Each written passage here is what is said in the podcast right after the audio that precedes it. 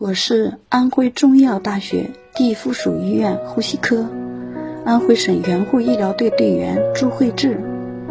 今天是离开合肥到达崇明花博会方舱的第十四天。中午十二点出舱下班，回到驻地，再次的消杀、清洗、整理完毕。站在窗前，望着窗外参天挺拔的水杉，在经过前几天滂沱的春雨后，愈发的葱郁。出来时的心率竟快有浓晕，树顶端的鸟窝似乎要仔细分辨才可以找到了。在蓝天的背景下，水杉愈发的生机盎然。不经意展翅的小鸟飞翔其间，转眼间又不着了身影，让人旋即之间期望、期待油然而生。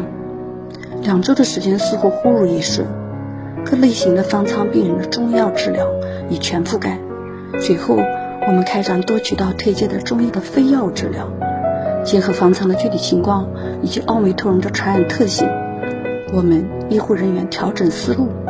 调动病人自己的康复意愿和康复技能，在有限的条件下，从局部区域指导病人练习八段锦、穴位按压、呼吸操、耳穴埋窦等等，再进一步借助网络视频指导患者自我学习，小区域的互助。